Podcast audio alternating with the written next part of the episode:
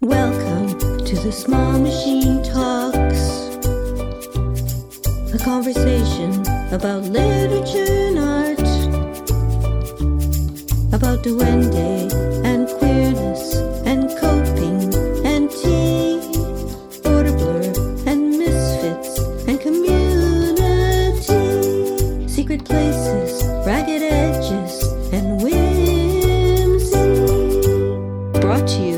Angel House Press. I'm your host, Amanda Earl. Welcome to the Small Machine Talks. I'm Amanda Earl, and this is episode six, 73, not 63. And I'm here with Subhraj Singh. Hi, hi Subhraj. Hi, Amanda. How are you? Great. I, I've been looking forward to this episode for some time. We're going to actually talk about music and poetry. In my, I call it the poetic elements of music. So uh, this should be uh, quite fun. And uh, I, I have a, a, reason. Well, there's lots of reasons why I invited Subhraj to be on the show with me. But uh, why don't we ask uh, Subhraj, uh, why why are you here? No, tell us a little bit about yourself. Yeah. Um. So I'm a I'm a singer songwriter in Ottawa. Um, and the, I first met Amanda uh, because I opened her opened for her on a performance. Um, I think it was at a clock tower uh, where you were doing you you recently released a chapbook and I had that was my first like real live performance and I got a chance to share some songs that night. And I, I even remember the type of music I was writing at the time. At that time I was really into cults and I was writing about cults. Um, and I got really into using uh, metaphors about cults and uh, you, kind of attaching them to regular day life. Um, so what I what I do is is I, I write songs um, and I play music and uh, I like to perform and I like to play with words as much as possible. And as a songwriter, I think I find myself uh, generally spending a lot of time thinking about how to connect and anchor daily life with emotional songwriting or um, yeah that's essentially what i'm generally trying to do and just generally try to work with daily life and how to incorporate it into music and and and we're going to talk about poetry and music and, and that's what i think my style has really become. I'm very uh, very verse heavy and i don't really write choruses too often. Um, and this has become an identifier for me but in the last little bit. Um, and yeah the, the music has drastically be- went from being just sad to being a little bit on the mundane but not quite mundane um, ex- exploratory of of of emotions while also exploring why little things really really matter to me at least. That, that's great. Yeah, i remember i i, I sort i remember that i, I met you at um, at an inward i didn't realize it was that you i didn't remember that it was you, op- you opened for me. Oh that's that's even that's even nicer. And then of course we we had you i invited you to come uh, perform for the john Newlove poetry award yeah. reading ceremony which was really great. And i remember you, you gave a great uh, performance then as well. And uh, yeah i liked your music from the very first time I, I heard you. And i i think we have some similar uh, like people that we like musician music wise and we often on facebook will exchange uh, thoughts on someone we've heard or, or, something we think the other one might like. So that we have we share an interest in music obviously other, other than you can play the guitar really well and i don't play it very well. So but i also like to i write songs as well. I've always written songs.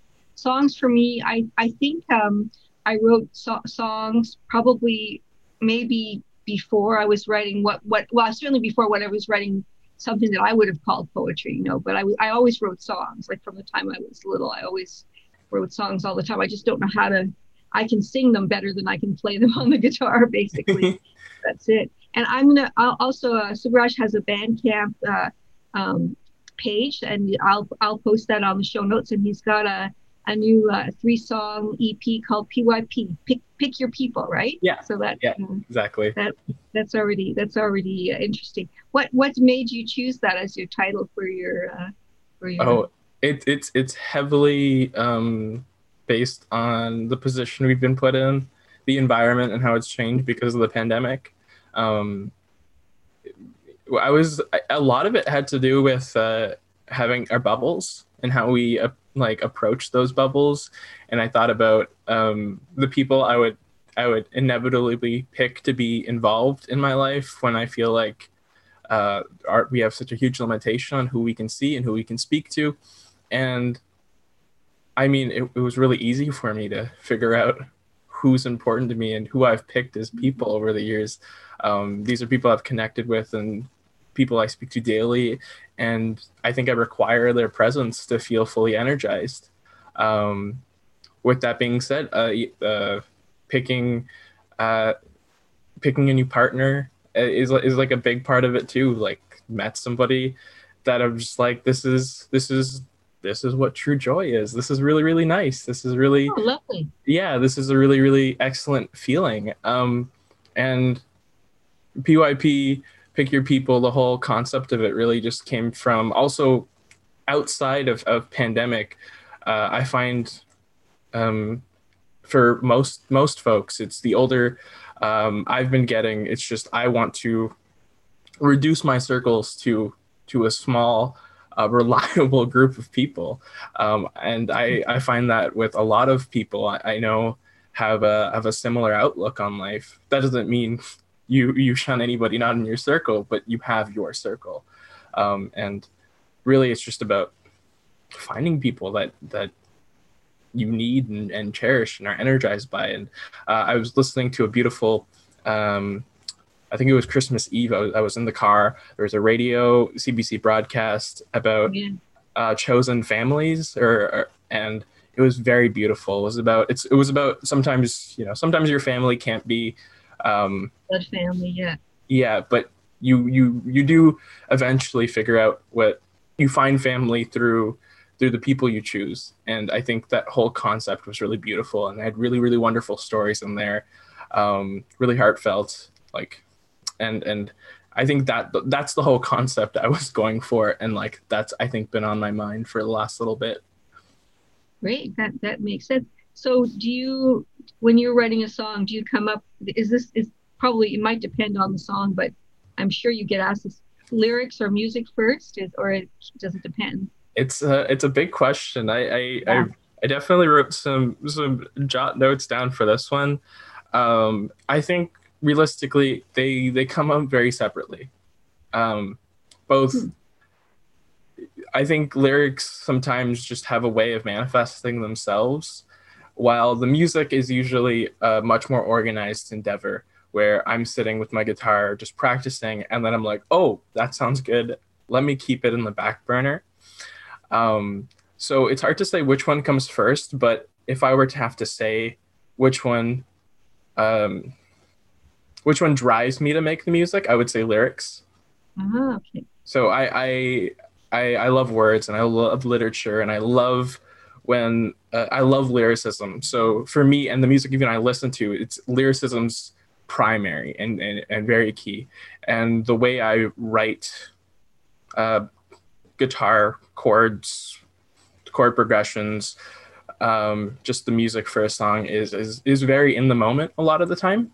Um, and generally, I keep it very simple because I want to have I want to always keep a focus on the lyrics or make sure that that they connect well the two. Uh, one one a musician that i really like is uh vic well he's dead now vic chesnutt and he said you should be able to sing any anything as a lyric. Like he didn't believe like yeah. in making kind of a rhymey thing or whatever. He just and you can see that in the way he way he phrased things too like he would have he has like long long like pauses and stuff like just it's he's got a good sense of rhythm but it's not it's not like a cadence in that way that some musicians have you know so uh, but yeah he, he sings he has some pretty big words in his songs that you wouldn't think would be in a song you know so. To that point i think when it comes to singing um, and and i feel very much the same because i um, i really like doing improv because i know i can sing any word yeah. that it comes to me only because uh, the approach is uh, you shouldn't be singing words you should be singing syllables right and and if you keep that approach then you should be able to keep each syllable within with one chord within one beat um, and if you keep that approach I, I very much uh, like have the same belief. I think in that regard, um, and that's the way you can kind of mix up the vocabulary in, in, in your songwriting too. There you go. Yeah, we had at the at the bywords uh, read uh, reading our uh, performance. I remember you asked people from the audience to uh, come up with things for you to sing about. It was so great. You really did come up with all kinds of things. It was it was really fun. That was a really fun experience. That was great. I, I still remember it vividly because uh, one of my friends came to that show, and generally that was one of my favorite performances ever. Uh, it was because fun. I yeah I never I don't think I've ever had the experience of being with such an attentive audience. Yeah. Uh, so respectful. Um, I could really feel that they were listening, and that made me want to like perform my heart out. And it was it was it was a really nice feeling. I do remember I had my I had a friend there who, when I asked for improv songs, he I know for a day job he drives all day, and he's like being stuck in traffic, and somebody else said love, and, and like instantly i this i still love the narrative that i built there and he's just like you need to figure out how to write that song um it was about uh falling in love with everybody that you you kind of melt eyes with in in, in heavy traffic yeah it was fun it was really really fun it was really good so as and i guess that's one way words of a song can come to you if people suggest ideas but what are other ways that words uh, come to you for a song? Yeah. So one of the biggest things is uh, is driving. I think um, I do a lot of my best thinking in driving, especially if I just turn music off for a little bit and I'm going to a specific location, or I just ended a really beautiful conversation with a friend, um, and I'm on my way back home. Uh, that's when I do some of my my best thinking, and it's very separated from the actual music, like I mentioned before. Uh, it kind of like one visual or one specific thought or one um, just metaphor or simile that kind of pops up is when I'm like, I'll just be singing, start, I'll be just like saying that one thing over and over again, and kind of adding stuff to it in my car, mm-hmm. singing out loud. And, and usually that's where I get the, the first, first verse for a song. And then I just carry forward from there. Um, so so realistically what the way they come to me is is, is through conversation it's very influenced right. by by speaking to people because i think that's the best way to uh, get your brain going. Uh, you get this really wonderful um, moment where these two brains just bouncing energy off each other saying saying great words. Um, and in that moment there's usually something very very wonderful that gets said. Uh, I think, I think what was it? I think I was talking to a friend right before, and we said it's almost sundown, and then I wrote this song called Soliloquy Sundown, um, and I, I remember my favorite part about it was I said sundown sounds like a warning call, and that's all I could think about, and then uh, using that, I just like looked at all the visuals of of uh, of thinking about what it means to you know have the sun come down. And then like for that that statement almost sounds like everything's about to be unsafe and you're like racing to get home and then i was thinking about other things that i've been playing with like uh the the the the, the metaphor of of gas gauges and putting gas in your car with how much mm-hmm. energy you put in your own life and yeah and it was just like this one little spark is what really got everything going for me for that particular day and and i think that's how it always has been it's just usually one thing sometimes i just focus on trying to write a song.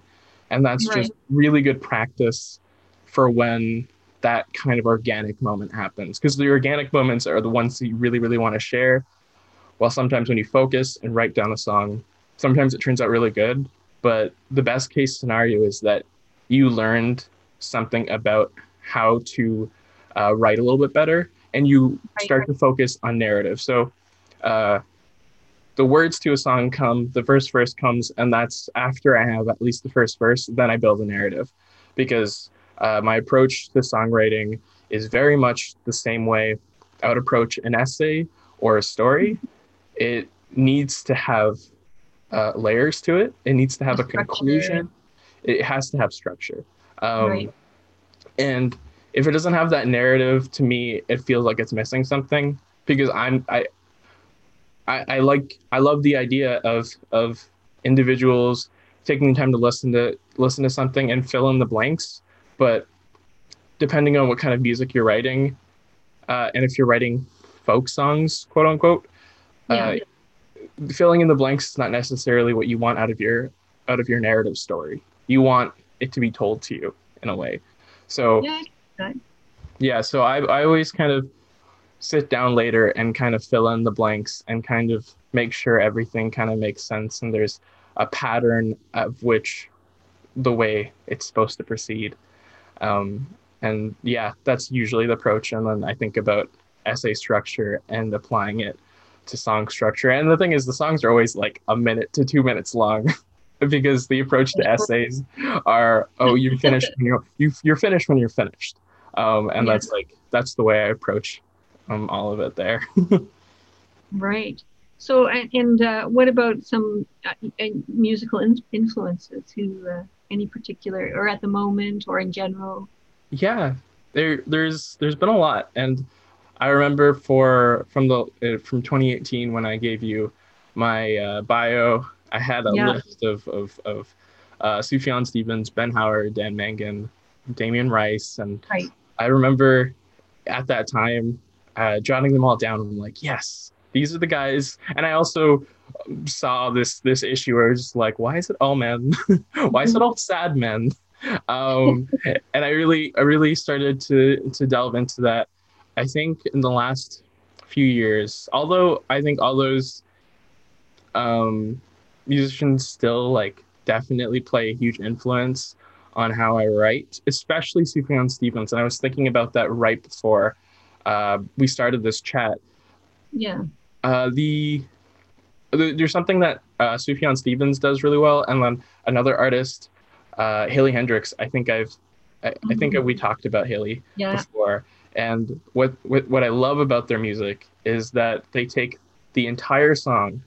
Um, every verse is uh, a part of this overarching metaphor, and I think that uh, metaphor or simile, a- and the way it's way it's connected is always somewhat somehow anchored into uh, the real world, while they're speaking this wonderful, like magnificent what feels like uh, chaotic uh, fiction um, as they're singing as, as they're singing their lyrics. And they build these little worlds and I and I and I love that so much. There's Yeah.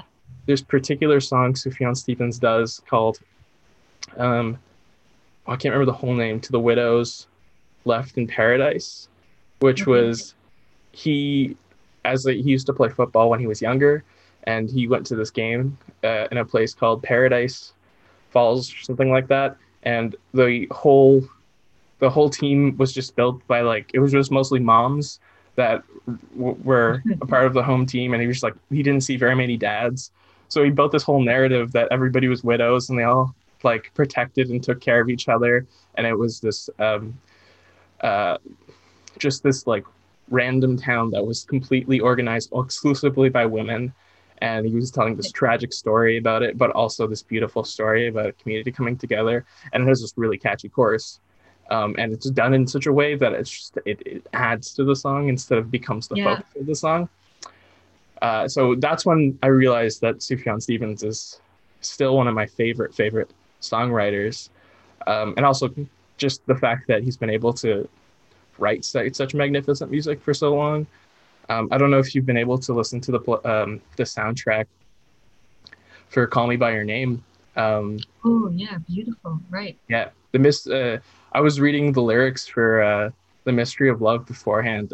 I think there's the, some of the opening lyrics to that are so engaging. Um, oh, to see without my eyes, the first time that you kissed me, boundless by the time I cried, I built your walls around me.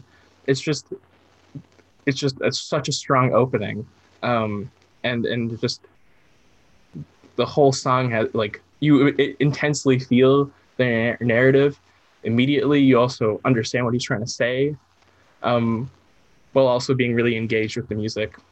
So that's been a big one for me for the last little bit. And Haley Heynderickx, similar concept. Uh, there's a song called "The Bug Collector" that I think we'll t- I, I want to talk about a bit later, um, which is just the whole song's just this perfect narrative of of protecting uh, an anxious friend, and, and, it's all done in this these really beautiful, beautiful, uh, just poetic elements the whole way through. It's very, very pretty.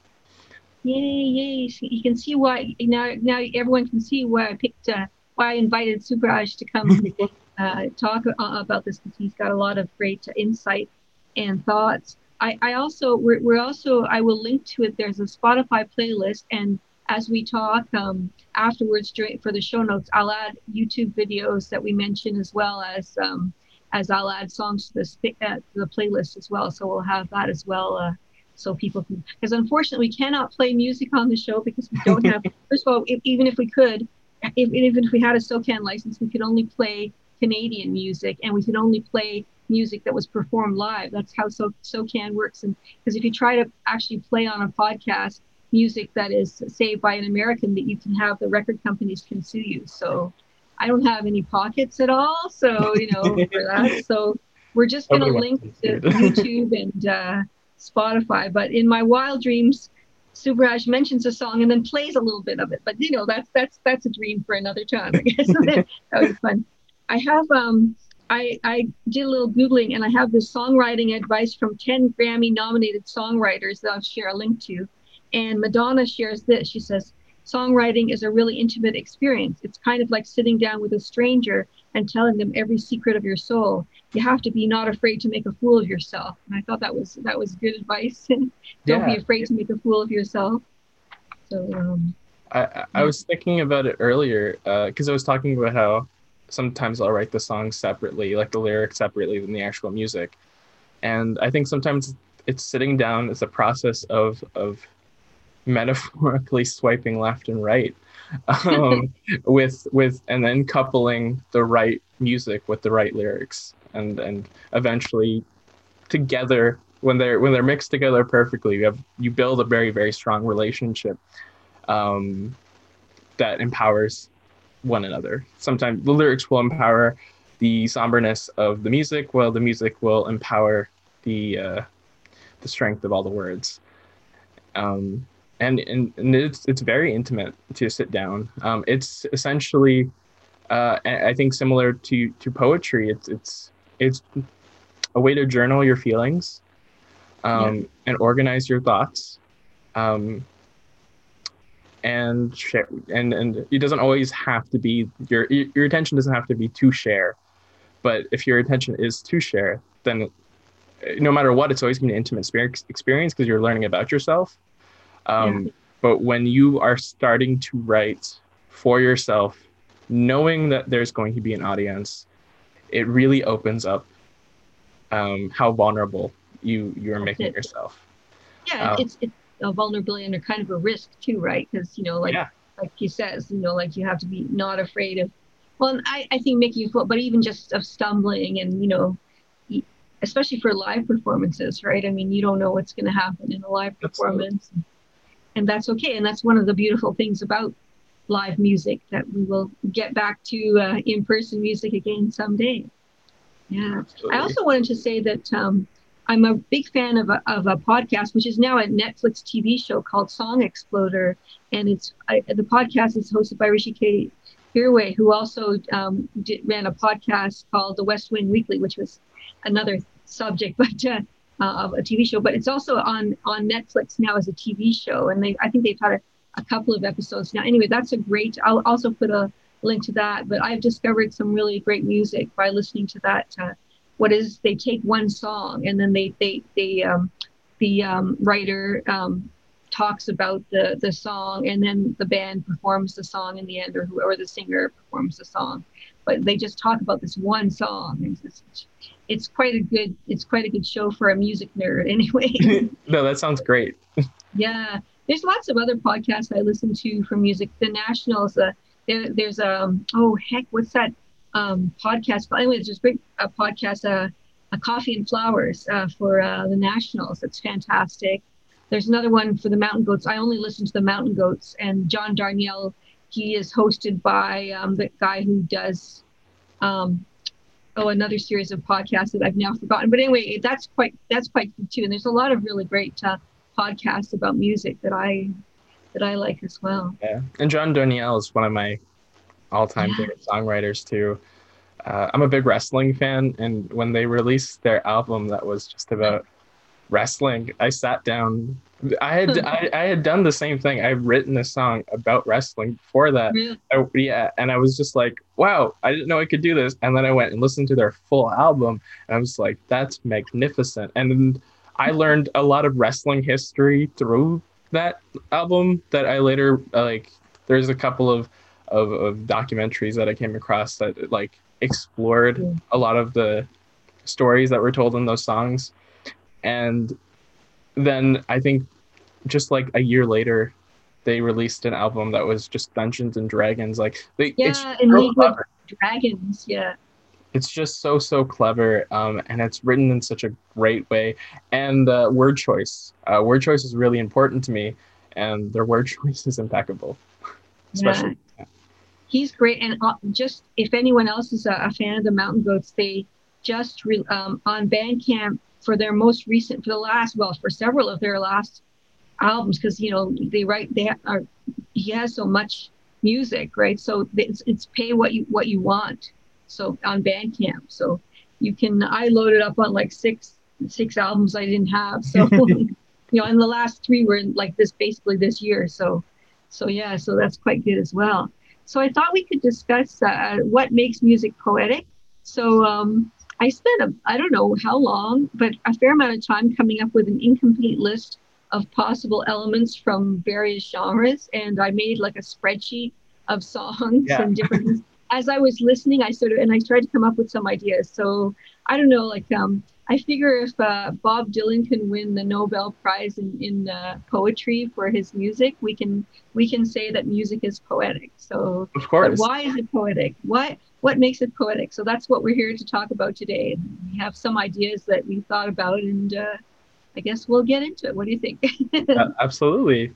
Okay, so um, I don't know. My first thought was one thing that can make, just like with a poem, one thing that can make um, uh, something poetic. Music poetic is a memorable image. So, um, an example I have is um, of the band Superorganism, which uh, I love. They have uh, the self-titled album. They they were formed in 2017.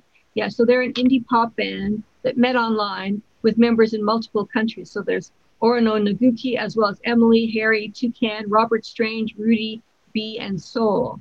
So, um, describing the creation of superorganism songs, Orono Noguchi says it usually starts with us listening to music and talking about music, art, and all kinds of stuff in the kitchen. Then one of us would come up with a very basic idea for a song. We then send the file back and forth among the group and add on some random ideas that we have, and we keep working on it until we have a final product. And uh, so I'm gonna I'm gonna send um, put out a, a, YouTube link to the Prawn song, which is my favorite song from that album. Not just for not just for all the great sound effects in the in the of the like the sounds of the water and stuff like that, but also for the lyrics. Which have you ever seen the a prawn seen a prawn cause a world war? Have you kissed a, ever kissed a prawn? Got a cold sore? So that's an example of a memorable image for me. Uh, yeah, I, I, find the songs from the entire album are really relatable and also exceptionally quirky and unique. So, uh, yeah, yeah, that's. I, I was thinking. I, I, took a listen to it before uh, before the show, and yeah, I think the immediate uh, my immediate reaction was like I, I wasn't sure what to expect from it. it has like it's it's very indie rock, like it very indie pop. Um, it is a it has a really it, it wasn't even like what I can't say it was necessarily like an upbeat.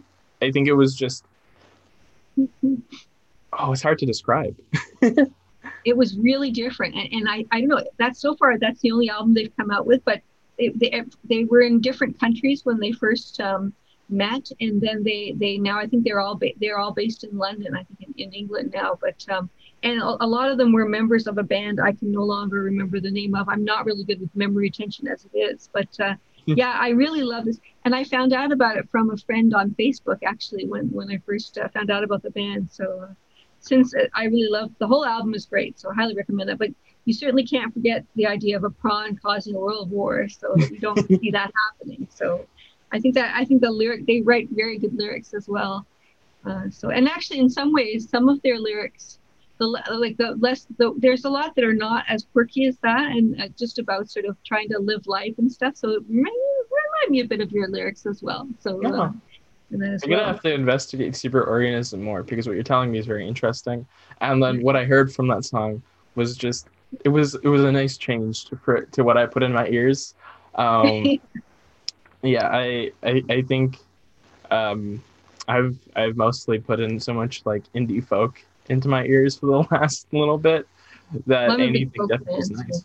Pardon? Yeah, yeah, I'm a big folk fan myself. So both the in both the current stuff and the older stuff as well. So yeah, exactly. Um, but I I love I love quirkiness um, in in all in all content. Like I can't read and explore anything that doesn't have a little bit of uh, uh, campiness to it.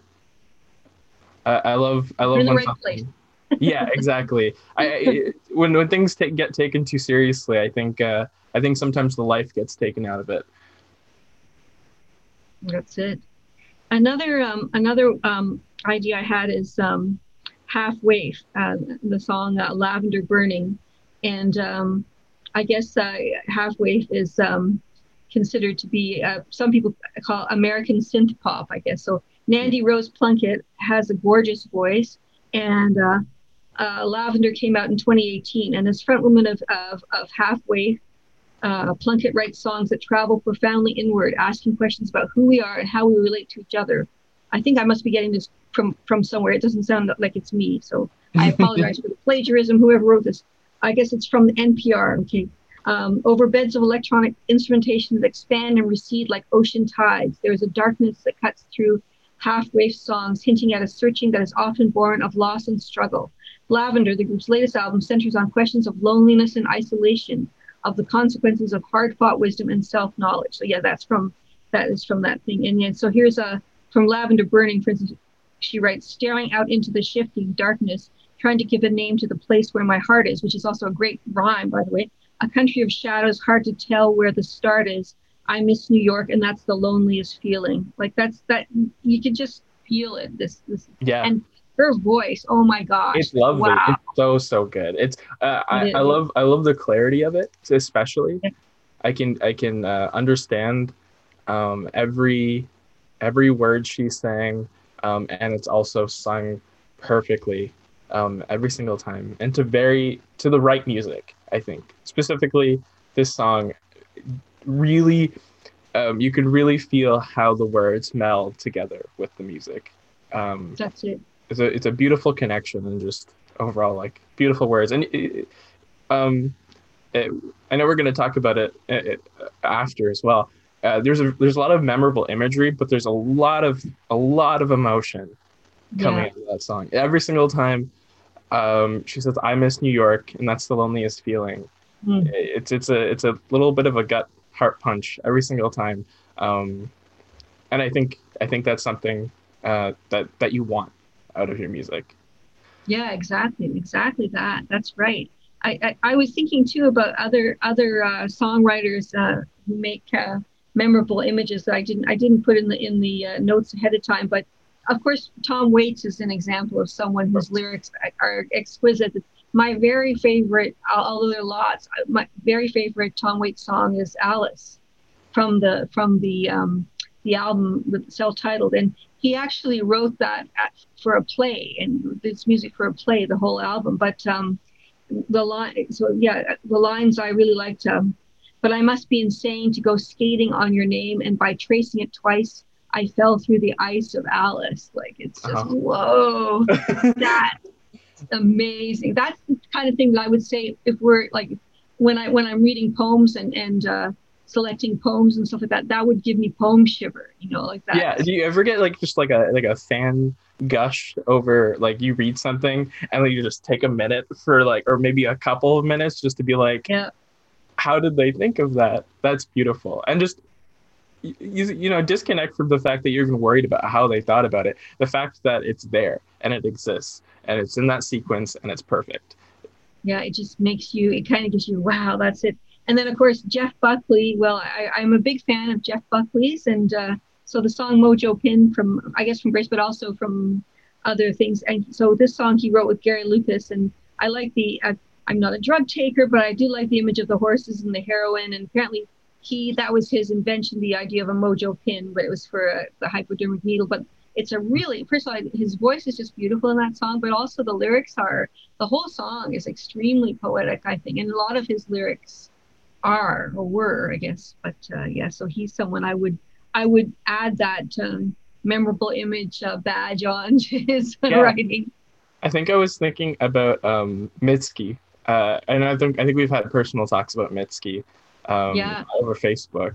And one of my all-time favorite songs, uh, not just hers, just generally speaking, is uh, "Last Words of a Shooting Star." It was off her "Bury Me at Makeout Creek" album. Yeah, I love um, that album. It's a great album, and this particular song, um, the imagery is is she's stuck on an airplane, um, and she's kind of uh, introspective uh, and thinking about everything. And there's this there's these beautiful lines about she just wishes her room was clean um, if she dies on this airplane. And i think there's this really particular lyric. I'm trying to see if i can if i could find it. Oh um and did you know the liberty bell is a replica silently housed in its original walls and while its, while its dreams played music in the night quietly it was told to believe um, something about that particular it's really really beautiful and i think it was uh, the one that uh, it follows something. Uh, the the second verse in full, what that lyric follows follows is this really heavy thought um, about uh, how we kind of see relationships, and it's uh, you wouldn't leave till we loved in the morning. You learn from movies how love ought to be, and you'd say you love me and look in my eyes, but I know through mine you were looking in yours. Um, mm and then with, with with that coupled with the with the following uh the following verse I, I like it blew my mind. I was just like that's a that's an incredibly intimate piece of imagery to share um uh, because i feel so many people can also just relate to that particular feeling of of uh, either being on the end of, of looking into somebody's eyes and realizing that you're only in this for yourself or um, being on the other end and feeling that this person's looking not through me but at themselves. Yeah there's a lack of genuineness to it isn't it? But yeah. the, uh, the real the real bell is is in you know is uh in a closet somewhere or whatever. It's not it's not yeah. out there yeah That's exactly I remember the first time I heard that, I was just, I was floored. I was like, I kept on reading it over and over and over again because I was just like, oh, I, I, I, can picture that. And the whole, the whole song itself is, is, is very visual. It's mostly being described with very, um, uh, well, oral sensations for sure, but also very visual ones. Yeah, that's good. That's a good point. Any other memorable images, so- songs that come to mind? Yeah, um, I, I, knew I was going to talk. I'm going to talk about Haley Heynderickx a lot because she's become one of my favorite songwriters, but also because of just the way she writes. There's this one song that isn't on a record. You can only find it on YouTube for in a couple of performances. It's called uh, "Ride a Pack of Bees," mm. um, and like one of the two videos, um, apparently nobody can figure out what this song means, and it's because it's just it's metaphor and simile heavy and it never really says exactly what it wants. And there was a short time frame where I was like, I'm getting sick of that because I used to listen to a lot of Radiohead, and I'm like, Radiohead, say what you want, like, be clear just for a moment. And then I realized you're being pretty clear. Um, and then it, this this particular song uh, called "Ride a Pack of Bees" is about um about uh, like positive body health um, and it's it, it's done in a very very beautiful way. Um, I think it's and and it seems very very vulnerable. And some of the one of the the chorus and and is, is, is in particular is is very very beautiful. Um, and she's a lovely voice too, which really adds to this. I love Um, that. One of them. Yeah, a stomach so tight I could make a rope and climb it. Limbs so light I could ride a pack of bees. Mm. Yeah, it's it's just it gives you shivers, and um, it's it's it's really intense imagery. Um, you could see that art piece like forming in your mind as you hear it. So Yeah, I, that's excellent. it is. That's, that's beautiful. All right. So another category that we've already sort of uh, foreshadowed, I guess, is uh, that I thought of is evocation of emotion. So, um, and we've already kind of seen that in in some of the examples as well. So I thought of um, X-Ray, which um, and the self-titled um, album. So it's Elena Tonra's debut album is a breakup album, and uh, apparently she's from the band Daughter. So in the song New York, uh, she uh, she says, uh, "Still I rage through wine-wasted, shit-faced solo. So what?" And this, they're good, punchy lyrics, but also, um, you know, we can relate to them, and uh, yeah, you see it. So um, she says a lot of the songs on the are long rambling notes to myself, like writing letters you don't actually send, a pile of paper I never qu- quite got the courage to put in an envelope. I was trying to find a way to say things I wanted to say but couldn't anymore, things I was too proud to admit to thinking or feeling. So I thought that was a good. Um, that was so. X-ray comes from regarding X, so her it's about her X. She says, I also wanted to play with the words the ray, like the start of an re, like the start of an em- email reply. So X re, the way of communicating with people when you're very far away. This detachment while talking about someone who you were once very attached to. It's also X-ray because it's like it's looking into something and seeing what's really there. With time away, understanding it a bit better. So that's what she says. But I, I, I love that whole album, and I, I love. I think they are such um, sad songs about breaking Yeah. up with someone, and New York is my favorite of that. So, yeah that i remember i remember vividly when that um album came out because daughter is one of my favorite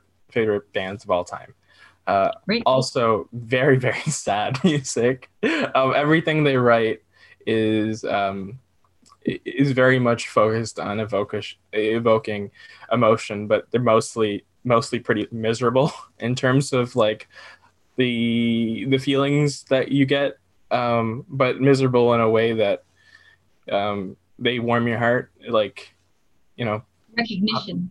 yeah exactly um Yeah. hugging hugging um like a validation cactus or something um so just just cozying up to something that uh that's it's very numbing. Uh daughters was always really good at that and i always really like elena's uh, voice was one of my favorites. Um it it just has this perfect pitch something about it um really really makes everything she says seem more powerful um especially sings.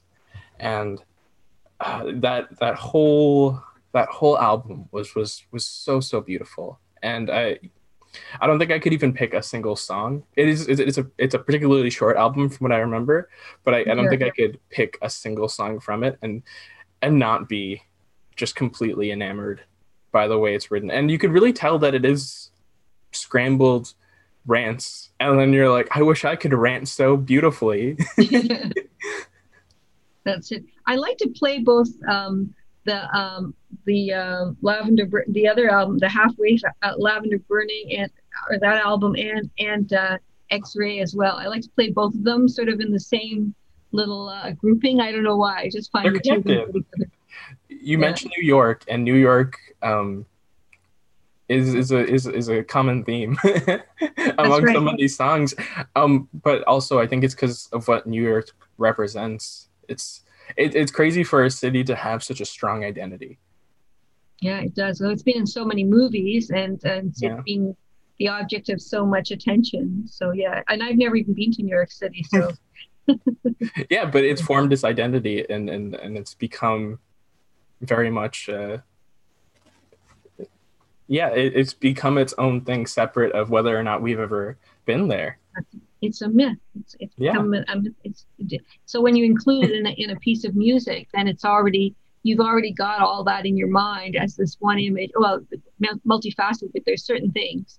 And I think too with cities um, and the idea of loneliness, they kind of go hand in hand too, right? Because yeah. you imagine uh, being alone in a city, you know, that's sort of um, alienated. And uh, so, yeah, so you, there's some shortcuts when you use New York in a song, maybe. Yeah. That, and then I think it's the added element of New York being um, this crowded, busy city.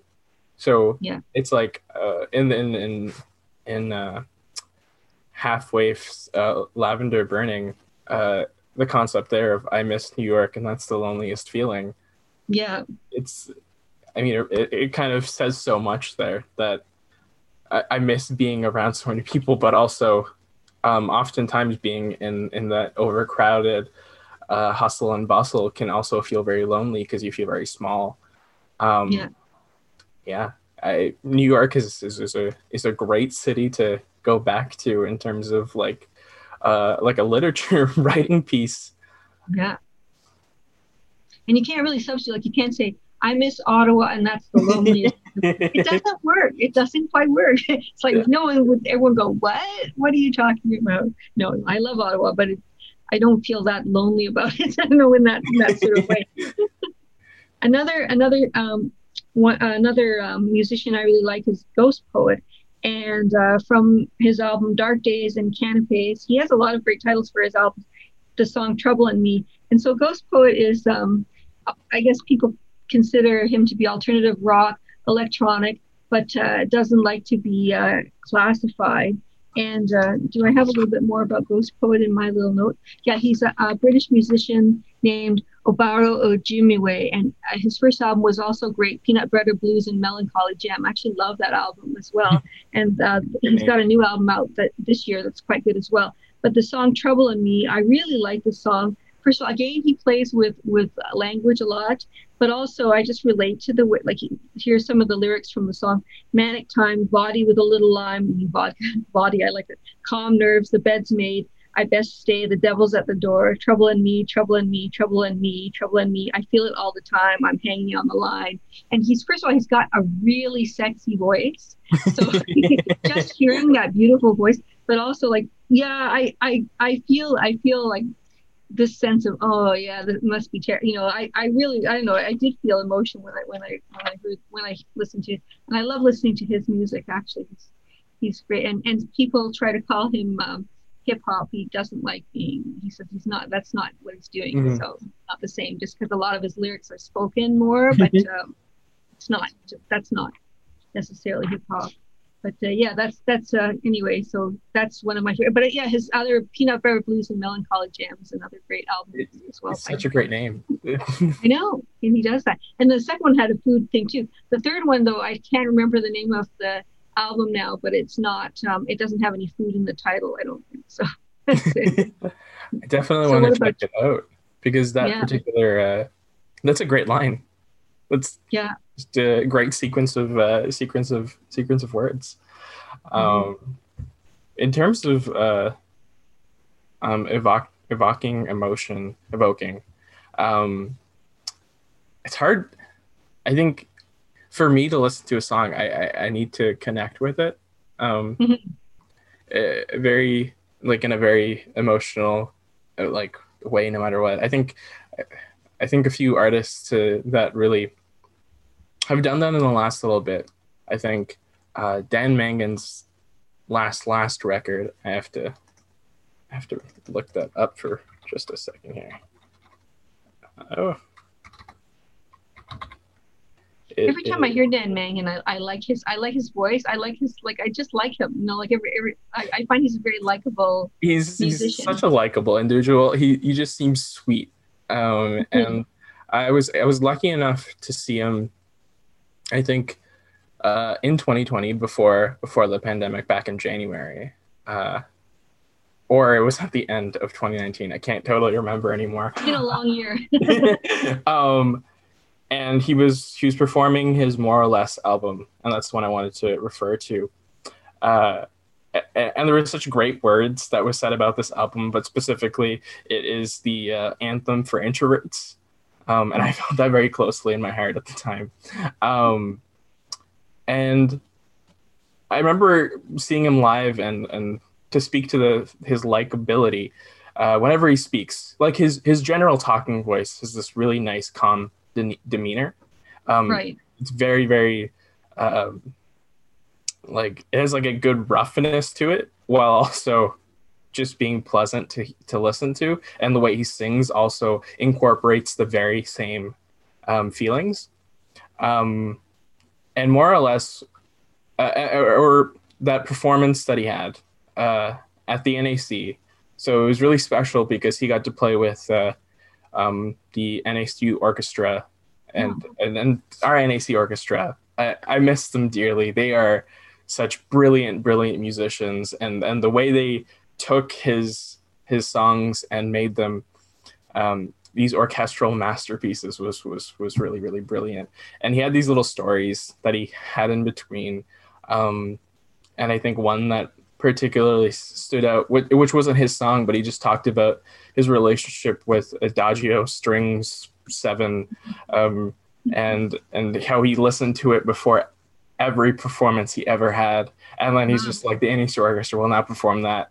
Uh, and like, because I asked them to. And, and I remember being in that moment and I, that I nearly cried. I was just like, this is, this is a really beautiful moment that like mm-hmm. we're getting to share his intimate, most intimate moment before a show where he feels most vulnerable. Uh, where he puts himself into a space where he's able to be in front of a crowd of thousands of people. And that in itself was very, very special but just generally speaking, um, I think that whole record is is just every song on it. I think does a really really great job. I think "Lay Low" and "Cold in the Summer" or, or "Cold in the Summer" was was a really catchy song. Um, that was the first song released on it, and it was just about you know feeling feeling um, like he's just like I, I, he got a cold in the summer and he was just feeling overwhelmed by the fact that he's just like i'm not as young as i used to. I'm not as resilient. Um and we're all we're all human. We're all gonna we all face that at some point. Um and i think uh the way it's done it has like a fun quirkiness to it. Um uh, and it's just it's a fun way to do um a pretty real thing. Um and then lay low is is essentially just about things I like to sing about too, just like having a night and not going to a party and just like enjoying right. time alone. Because getting to hear songs about spending time alone is is unheard of. It's not as common. Um, right. So maybe it will be more now. But yeah, I hope so. um, it's it's it's it's a it's a funny thing. I remember um, at the start of the pandemic, I went on this little thing where I was trying to write songs every single day. One of the first mm-hmm. things was like, what like one of the lyrics I wrote was about, or one of the songs I wrote, just a verse of it was just about. Uh, this is the first time in my life I feel like I'm not missing out. I just know everybody's doing the same thing. That's interesting. Yeah. yeah. I do. You, do you find yourself? I find myself uh, when I listen to music or what, even when I read something, um, seeing kind of seeing it from a different light during the pandemic than before. Like it was maybe meant one way, but with the pandemic, it's taken on a kind of a different sense. Uh, do you yeah. do you find that? I think so. I'm yeah. trying to think of, of some of the music I've, I've, really listened to. Like I said, like I wouldn't say this has been the most impactful music year for me, but at the very same time, it has been in its own way. I've listened to a lot less, but it kind of goes into the pick your people thing where the things that I mm-hmm. chose to listen to, I realize are things that I truly, truly love. And they both bring me comfort and introspection and um, the emotions that I felt like I needed versus um, I'm just listening to something because um, I treat it like a list of books to go through. Um, everything this particular year, I think you really had to choose and also choose what you didn't want a lot of the time. If there's something, right. yeah, if there's something that w- you maybe would have been a little bit more open to pre-pandemic because you're like it's okay to feel uncomfortable i think it was kind of we're like i i i'm put through enough discomfort right now why don't i enjoy the yeah. fact that i i know that i'm gonna like this and i think that's a part of being able to self-identify and and really um, be, grow your relationship with yourself i think what uh, what is there a particular album you've been listening to a lot this year that you? Yeah, I think the uh, the album that really got to me this year was uh, Phoebe Bridgers' uh, record. Um, I she's along with Haley Heynderickx, one of my favorite songwriters of all time. Um, she writes a very very particular way. Uh, the album's called Punisher. Um, the song that um, really spoke to me was Garden Song, and it has this it, also a great concept for imagery because she uses a lot of it throughout all of her songs, along with it's an emotionally um, heavy song. It's about being able to reflect on everything that's good in your life, yet still feeling kind of pushed back, and then also feeling normal when you when you feel a little bit more depressed, and then kind of gauging between those two emotions over and over again, um, mm. while also, you know, feeling excited about everything that's good that's happening, and just reflecting on the fact that you're getting better too, because that's a really um, frustrating and scary feeling sometimes because the concept of getting better in itself doesn't yeah it's it's it's yeah exactly. It's a it's change. And coping with change is, is this very overwhelming feeling. And depending on where you stand with that it could be very traumatizing. If you're used to change then uh, you're going to be a little bit more welcome to it. But if you've never if you don't experience change regularly and you have a very strong sense of uh, space and where you are, then like fighting with with the change is is, is this very traumatic and, and, and toxic feeling almost because you feel like what you have and you know is getting away from you. Yeah, that makes sense. That makes sense. Any other any other um, songs you want to talk about now? um, uh, I think there was uh, I, I think there's Pinegrove, which was which was uh, something that uh, a band that I really really liked the first time I heard them. Uh, it was yeah, you mentioned. Yeah, there's there were like I, the, the the lyrics are brilliant. Um, so I welcome pretty. I, it's hard to choose a particular song because they're also they use elements of their own lives really closely. Um, like they have a song called "New Friends," where they're at a party and they're like, I need to make new friends. I miss my old ones, but I, I screwed up and I, I, I can't go back to them. Um, and then he's thinking about who who do I know at this party? I don't really know anybody. I know my friend Steve is in Germany, um, and the whole the whole feeling of of having to restart and build a new uh, life, a circle of people is is it, it, it's it's an emotion. It's also something to relate to. yeah, there you go. That's a, which is our next. If we if we're having, I mean, the thing about making up categories is that they everything overlaps and there's yeah. there's no. so that's fine too. Uh, I have um next song I have for this uh, is uh, can, the uh, something to relate to something that connects us is this uh, Jess Jamal, the poet, and Laura Bidner, Ignite, which is a song about dealing with depression. It's such a beautiful song and yeah. yeah, so it has um it's a song about mental health. It's very uplifting, a combo of their words and Lorna's uh, both their voices actually. And she's a screen composer and a musician. And Jamal Jackson Rogers, of course, is a local um, I want to say icon, activist, uh, poet. Yeah. Uh, um, he does he does everything. He's he's an interesting guy. So yeah, so uh, from the song for for what it's worth, sometimes only the pain can keep the lights on and then there's also light imagery throughout so like I, I, yeah i think that a lot a lot of us can relate to that and it's it's got an important message for those suffering from for those ha- those going through depression. So I, I i i play that song a lot actually. I really like it. I i remember when i first heard that song um around when it came out and i was very particularly interested in local what like the local music scene looked like because i was just learning about it.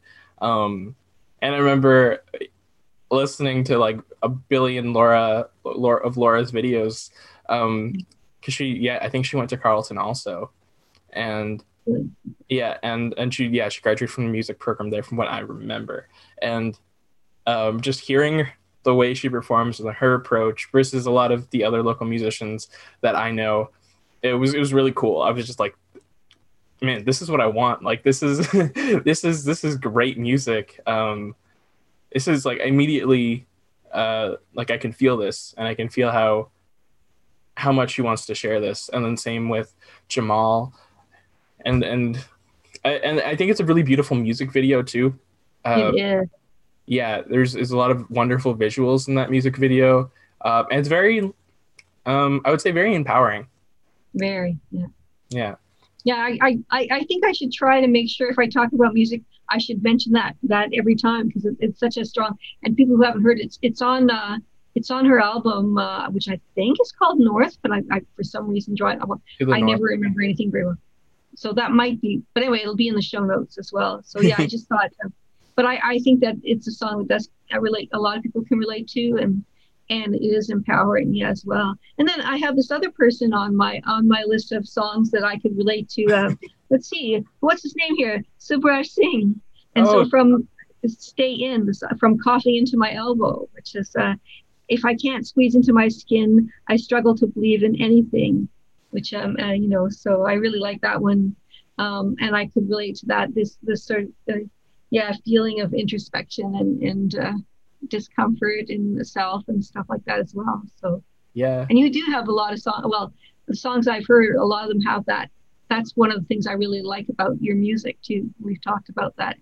Um, writing about the self, writing about introspection and those feelings of discomfort and yeah, yeah I, like I think that. it goes back to the elements of uh, of how songwriting can be really vulnerable and intimate. Yeah. Um, I yeah, I remember I remember vividly writing writing stay in because I, I never write titles. Um, it just kind of they kind of happen when I'm I'm like oh I need to have a title for this. um, but I remember the words just kind of kind of came in there, uh, and I think it, uh, for myself, I think I, a lot of a lot of people uh, interpreted that song as like a as a love song too, uh, because of the way it, it follows through, and and and I think that works completely fine. It's it. I think it. I think the goal is for it to speak to all sorts of sorts of love, but I think at that point in my life, it was about it was about friendship in a lot of ways, um, and I think the I think the lyric after that is yeah. If I can't squeeze into my skin, I struggle to believe in anything, and then something like you promised uh, to help me like fit it in uh, into into my skin essentially. Um, and I remember, well, I was right. I was doing that whole coughing into my elbow project. I think one of the common denominators throughout all those songs because they were all relatively um, quote unquote sad, but also always ended with a positive note. Yeah and that was I was I think it was really important to me because um, I think it was it's a part of it's a part of building a narrative. If you were to write a story, um, and your story needs a beginning and um, a middle, uh, you also want your story to not just have one layer. You want it to be multiply layered, but also it's just connecting things and and giving a sense of hope because a good story will the whole whole um like if i were to use the example of a movie i think i'm thinking of pan's labyrinth in my head right now. Uh, pan's labyrinth is a very very heavy sad movie. One of my favorites of all time but very sad. Um and despite it being sad the whole way through there's this the closing scene is very very heartwarming. Um, and i think having a little bit of hope in every in, in every song is is important to me personally. Um, especially because these are not part of one big overarching storyline. It's just every song is its own little thing. So yeah. It, needs to have a beginning and it needs to have an end um, and it needs to kind of explain a whole thought instead of a half thought. Or and that, that's also because of the way I think in general, where um, the like a half thought would be like, oh, this bad thing's happening to me, and then a moment later I'll be like, but there's this as well. And and kind of thinking about every possible outcome to one particular situation. Which is a good coping method as well. Yeah so exactly. do you have any oh, other other songs you can think of for this this something to relate to or oh. or should we move um, on i'm trying to think of there was a few that i think i had. I think a lot of it uh this this this past year um in 2020 um well i have a, of a local artist named graven wrote some really really great songs um that were very much easy to relate to. Um and similar he i think it was yeah it was off his new record called years. And the song years itself was this really beautiful sentiment of him getting older and and, and the way he approached it is, is approaching it. Um, and also because he's a part of the um, Ottawa music scene. And uh, a lot of our music scene is is currently like very young i think. Yeah. So to be a part of it and and be uh older than the, the than the rest of of the community while being so a part of the community i feel mm-hmm. like is its own kind of identity um so i think years has a lot to do with that but along with that it was just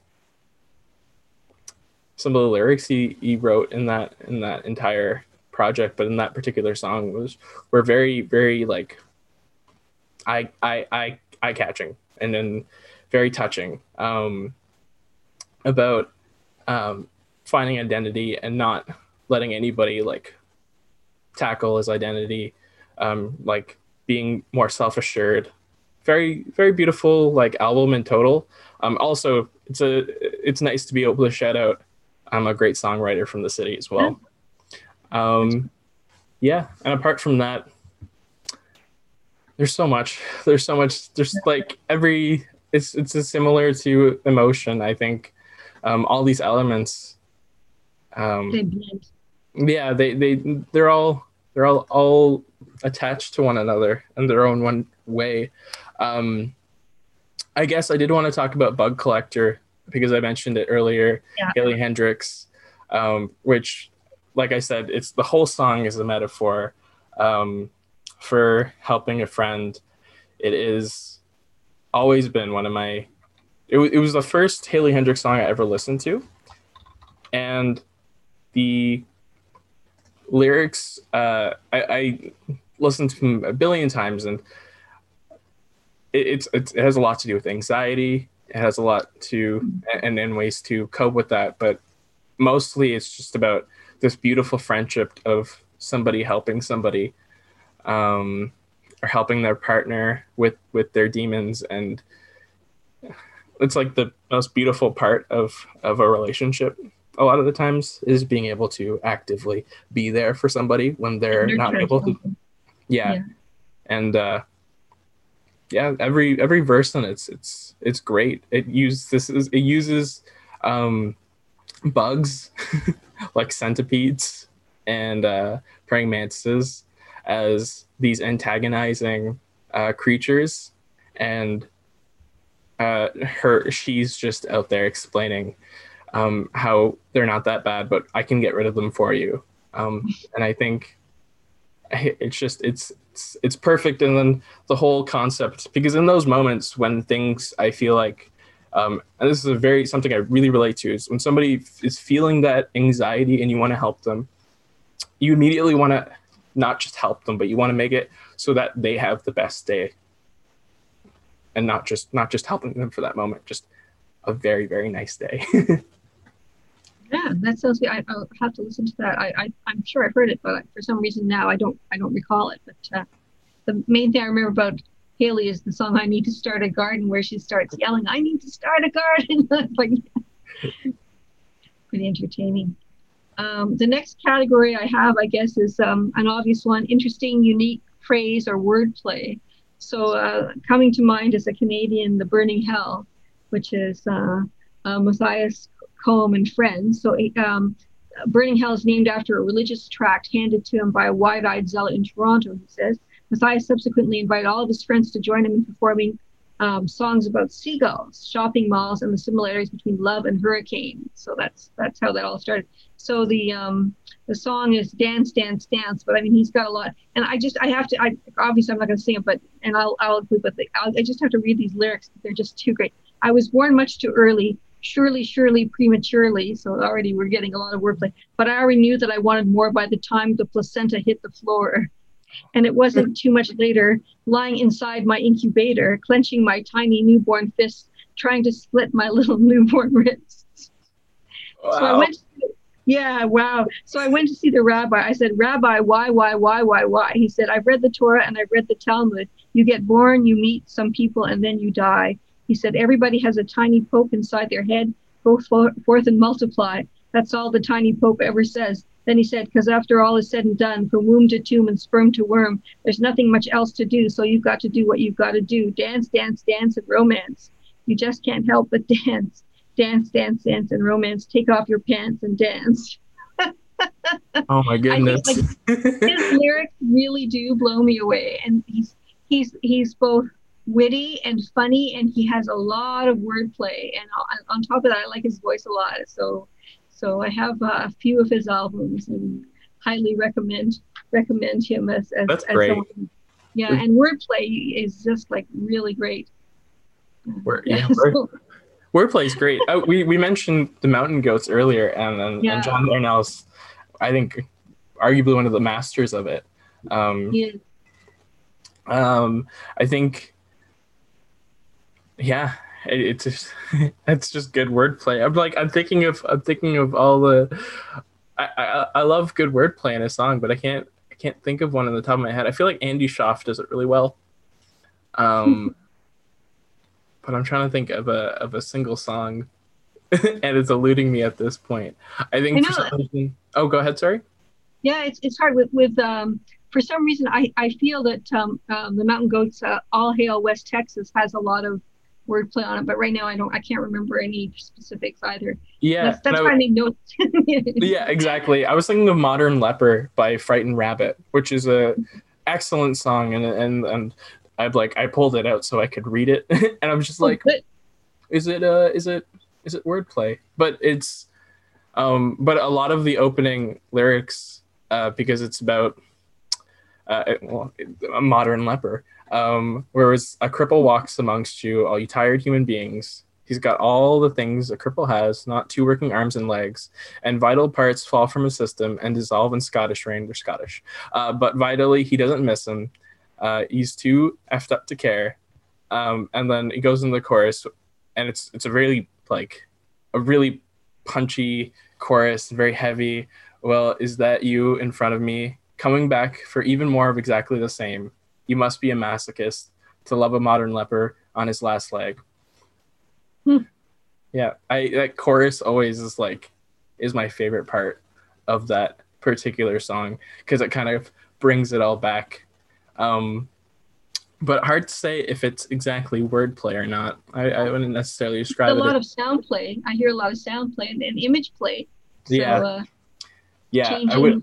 changing what an image means from it's sort of yeah, interesting.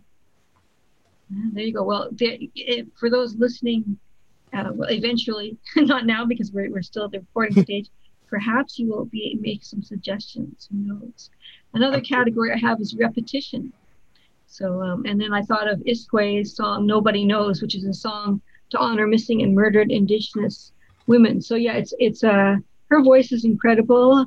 Um, she's an artist, a creator, and a communicator communicator of music and of movement, of pictures, poetry, and prose.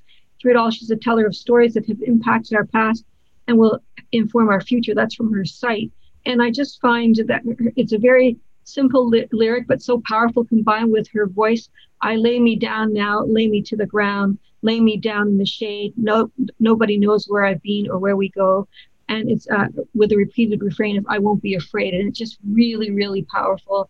I feel that I've heard her perform it um, maybe at an awards ceremony. I, I, I feel like I've heard her live, but I know I haven't heard her live. So it must have been at some recorded uh, live event, like an award ceremony or something. Canadian uh, Canadian award. Uh, and uh, yeah, she's got such a powerful presence, and that song is really uh, it's really moving. So and with the repetition as well. It's very powerful. Yeah, yeah. Yeah. And the last category I have is is what I call ineffable. in other words, I have no idea why. and, it, and I think uh, I would say in, in, this case I have two instrumental pieces, pieces which is uh, Miles Davis trumpet and Bitches Brew. There's um, I it's a very long song. The album is Bitches Brew, and it's a very long song. Uh, the um, album it's a double album. Um, it came out in 1970 it's, it marked his continuing experimentation with electric instruments that he had featured on his previous record, which was In a Silent Way from 1969. We mostly talk about very contemporary stuff, but uh, with these instruments such as the electric piano and guitar, he departed from traditional jazz rhythms in favor of loose rock influenced arrangements based on improvisation. But Bitches Brew in, in that it's like a like a 20 minute song or whatever. At about the eight minute mark, you can hear the, this repetition a, echo of the trumpet, and you feel like you're walking along. Like this, this sounds really cheesy, but I felt like I was walking along the streets of heaven, just hearing that sound. Like it really was, and it, that walking that, along I mean, the streets of heaven. That's a great. Yeah. sounds like a, a, a, Springsteen lyric or something. Just I don't no, it's beautiful. But, but um, um, yeah, so I think that's Philadelphia. but, but um, yeah, I, I yeah, and it's funny because I think uh, I, what I guess my point is with this one and another one I'm going to mention is that um, you don't have to. For me, music doesn't have to have lyrics to be poetic. Even though we've concentrated on the lyrics, I think it can also be the voice or the the instrument or the combination, the way the music and the and the voice sound together or the voices sound together. So um, another one is Oliver Schroer, who's uh, died. He's a he was a violinist fiddler and his uh, Camino, a Field of Stars, would be another one. And uh, yeah, just um, um, yeah, just an incredibly beautiful. Um, uh, yeah, he died in 2008. Um, so it said in in uh, May of 2004, uh, fiddler composer Oliver Schroer set out with three companions to walk along the Camino de Santiago, an ancient pilgrim trail that meanders across France and Spain. Over the course of two months, the four companions walked a thousand kilometers in the footsteps of their medieval brothers and sisters. And I'll share a link to his journal. But that is the music is just so gorgeous. If you get a chance to listen to that, it really does. It's poetry. It doesn't have words. So that's uh, that's how. Um, well, it's a it's a beautiful sentiment, and um, it speaks. I think it speaks to uh, the concept of of what poetry is. Uh, if it if it necessarily is exclusively um, just words being put together always. Um,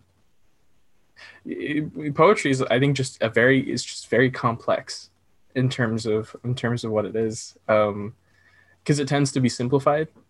Um, always, I think, when you start learning about it in schools from a young age, it it just seems like rhyme schemes. Yeah. And then eventually they start um, kind of half-ass teaching you how to how to add uh, elements of poetry into your regular writing. But as soon as you have to write something that isn't supposed to be creative anymore, they're like, no, keep that out. Keep out flowery language.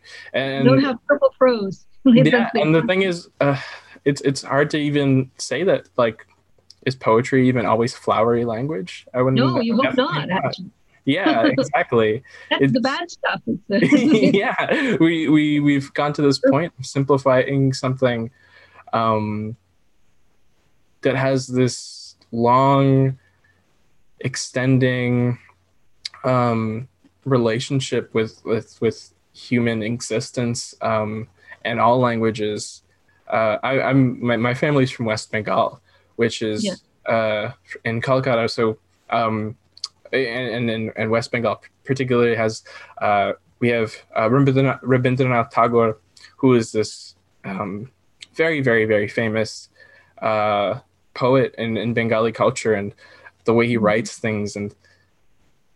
Uh, oh, first of all, he's a he's a poet, but he, he eventually all his all his poetry turned into songs, which I think alone kind of speaks to what we're talking about.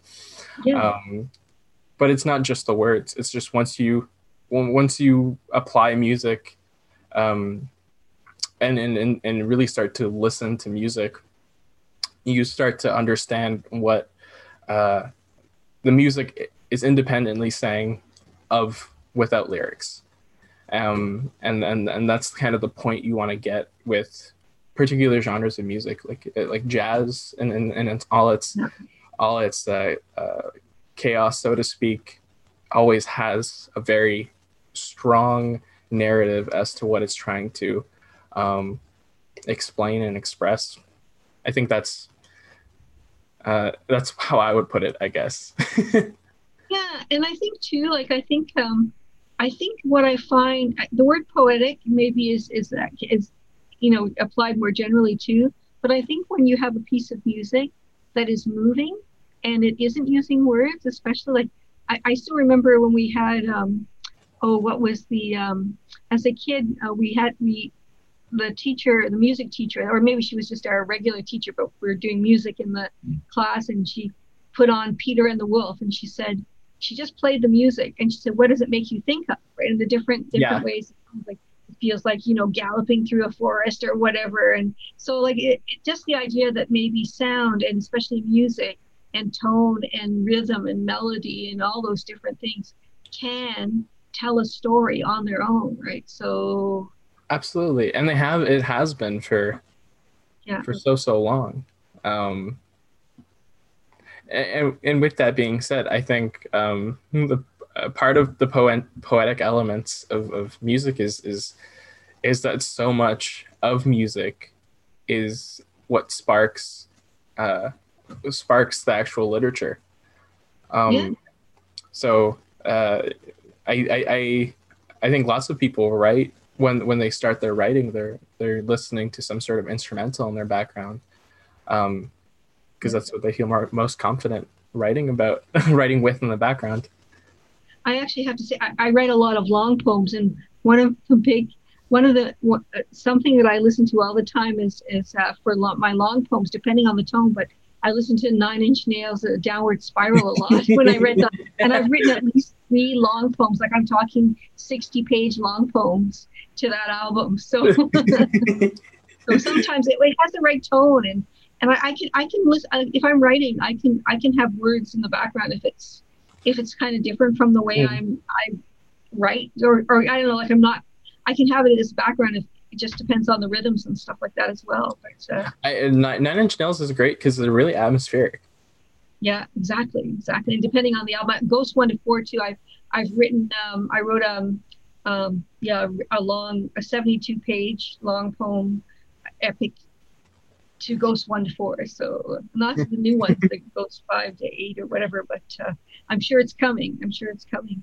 I have um, also uh, when I first started talking about doing this episode, which was a couple of years ago actually, I asked I, I asked friends on Facebook uh, for suggestions about what uh, what music they considered uh, poetic. So I have some some uh, some things to read out from friends as well. Shout out. So Rob Thomas says I think David Berman would be timely. He also mentions Shel, uh, Shel Silverstein and P.J. Harvey, but Harvey, but he says my example would be, would be the Wild Kindness by the Silver Jews. Rationale: Most songs use poetic form or verse of vice. Vice. I think Berman's songs also make use of voice, narrative, rhythm, and poetic figures, which function independent of the music and performance. Well, that's pretty. That's a pretty cool answer. I had to admit I hadn't listened to that, but I listened to it after that, and I yeah, I, I thought that was a really cool. Uh, the Silver Jews is not a band that I uh, I knew of actually, even though uh, Vic Chesnutt actually uh, has done some stuff with them. So I thought that was interesting. And uh, Jason Christie, another uh, poet, another poet friend, talks about sound poetry, which is in the intersection of music and poetry. So you have people like uh, the Four Horsemen, which is B.P. Nichol and Paul Dutton and a few others, and also the Luddites, which Bill Bissett was part of and I think I have a YouTube link for the Luddites as well. So, and Anita Dolman says Olive Cohen, of course, yeah, we but particularly Tower of Song and Hallelujah for their narrative combined with the musical lyricism, the pacing and rhythm being used to reflect and reinforce the telling of a story, so the two become inextricably inextricably intertwined. Well, that's a hard word for me.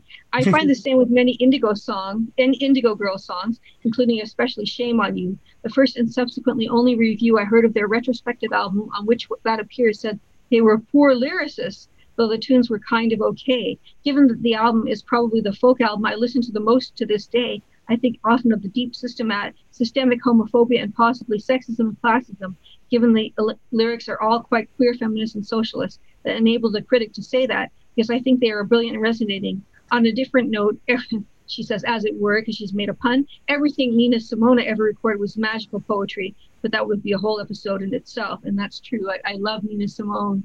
Um, actually, I first heard about Nina Simone through another poet. Um, Steven Heighton was reading from his uh, poetry collection, The Address Book, at the Writers' Festival um, many years ago. And he mentioned, um, I think a poem maybe mentioned uh, Nina Simone singing it was either Lilac Wine or or the uh, or Wild as the Wind. And afterwards, I went up to him the only versions of those songs I knew, like I knew the Buckley version of Lilac Wine and the David Bowie version of Wild as the Wind. He's and he said, "Oh, Nina Simone sang those," and, and then I looked her up afterwards, and I was like, "Wow, she's amazing." So uh, yeah, so I never heard of her until like you know the early aughts or something, which is crazy because uh, she was really great. And then Nina Jane Dristic mentions Owen Pallett, whose music is full of poetry and beauty. So she talks about Lewis takes off his shirt for its sound and chorus and lyrics. And she quotes the song, I am overrated, said the sculptor to the sea. I've been praised for all the ways the marble leaves the man, and I was wrong to try and free him. And as for me, I am a vector, I am muscle, I am bone. So that's a good, uh, that's a great, that's a poem shiver kind of lyric for me. And apart from that, she mentions Gold Dust Woman, the Fleetwood Mac song, uh, inspired her to write a prize-winning high school poem. so yeah, so those are some of the um, some of the uh, things from others others as well. And uh, yeah, what else can we talk about? Do you um, have any other other um, thoughts about? Uh, yeah, well, and- I I was I'm, like a part of my brain is still thinking about wordplay, a little part mm-hmm. of it, and I just remembered. Um, there was a particular line that really, really spoke to me. Um, wait, I think I have to. I almost found it. I'm so close. It was from Dan. I have to go into my own little library. Yeah, I Live My Broken Dreams by Daniel Johnston. Um, oh yeah.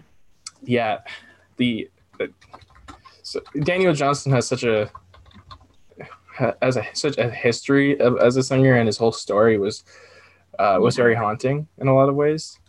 Um, and I remember that particular song he performed live on MTV when he had his like first real like break and uh, it, if you go back and listen to it it's kind of a hard listen because it's it's he, he never really knew how to play guitar he could play the piano pretty well um, but he got a guitar because he could stand and perform it and he thought it would work better and he also didn't have the world's most beautiful voice, but he oh, made interesting voice. Yeah. Yeah, exactly. He had something going for him. But I remember the writing always really um really spoke to me and it was uh the wildest summer that I ever knew. I had a flat tire down memory lane. Um but I came back about five months and a half and I'm just trying to explain. And I think I think just I had a flat tire down memory lane is one of my yeah. favorite favorite pieces of wordplay ever, and um, it kind of like inspired me to like always like look for little like pick out little pieces of wordplay if I could could find it. Um, but I remember that one being really, really special to me the first time I heard it. And I think it, I, I think I wouldn't even have noticed if it wasn't for a YouTube comment. Like somebody in the YouTube comments was just like, "My mind is blown," and then I, they put that lyric, and it was just like, that's really really good. yeah, it is. I have to listen to that again. I have to find all the YouTube videos for these uh, things as well. I mentioned too, um, voice is a poetic element. So uh, the, uh, there's a high lonesome sound of uh, Roscoe uh, Holcomb, I guess. Uh, so um, this is a quote: "When Holcomb starts to sing in his loud, stick straight foghorn voice, voice, my whole body shifts into a hyper-aware, over over perceptive state. In the language of our age, this is called being present. It feels more like being electrified. Suddenly you see and feel everything. Co- comparable situations include being frightened when, say, someone has followed you down a dark block, or, ha- or perhaps more generously, falling in love. Nothing matters except whatever is happening directly in front of you. That's from the New Yorker. And Cohen would eventually and famously describe this as the high lonesome sound. So that's a great, the high lonesome sound.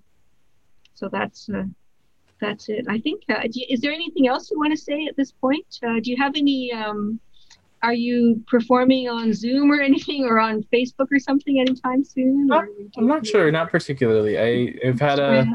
I've an interest. I've had a, like an interesting, um, kind of. I've I've I've thought about wanting to do one of those, um, like over the internet performances, do a little mm-hmm. live stream, but I based on the way I like to perform, uh, what's stopping me is that it's like can i connect with an audience the same way can i like yeah. slowly look into the screen and kind of hear what they're trying to say um, and i don't know if i would be uh, able to do those things and, and and i i think i would have to build a very specific type of set list to do right. a live stream where um I, I would be really focused on making some of the best music I possibly could, but also making it so that it's just it's just meant to listen to instead of um, uh, I like to think that when I perform, it's supposed to be a shared experience, yeah, uh, where everybody can be involved. Um, despite it, you know, maybe just being like my music the whole time and not one of those improv sessions, I still like for everybody to be involved um, in the performance, and I think that's what makes them special. So I'm worried that a live stream kind of uh, make like ruins that that specialness um, and that connection. So I have debated it and how my approach is to it, and maybe um, the way I think if I were to do it would be to basically very much uh, describe it as like an open journal kind of performance where I'm just right. here i'm gonna these are very intimate songs and i'm just gonna perform them and then turn it off.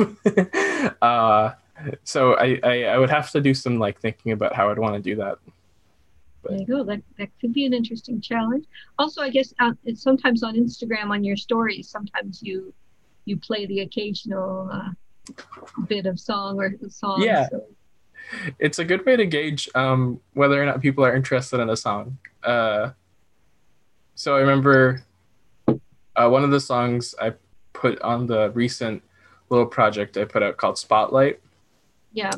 Um, I remember when as I was writing it, I was like, I really like this, and then I uh, was like half asleep and put a little YouTube or, or Instagram story version of it um, up, and I got such a nice warm reception to it.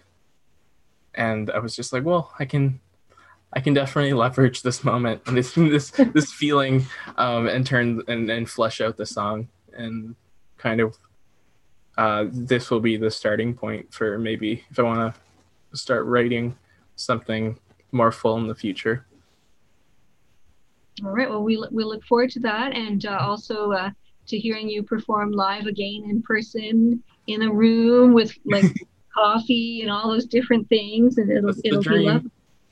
There you go. All right. Well, I think we'll we'll wrap it up there. And uh, so, thanks to Subhraj Singh for being on the show. To thanks Charles so for processing. Oh, it's been a pleasure. To Jennifer Peterson for for helping with for doing the theme song, and to all of you for listening and sharing the episode. So, um, in um, so far in 2021, we have planned episodes with Connor McDonald, Jennifer K. Dick, Rosica Revolva, Dominique Parisien, and Jennifer Mulligan. It's been a rough year. Connection is more important than ever. I am grateful to all of all of the guests who've been on the show this year, and to all of you for listening and sharing the episodes. And on the on the um, show notes, I'll include a, a, a, playlist of a bunch of different versions of Auld Lang Syne. I don't know when the, this episode will be on, but uh, you can listen to about uh, an hour's worth of Auld Lang Syne. Thanks again, Subhraj. Thank you. Thank you for listening to the Small Machine Talks. The Small Machine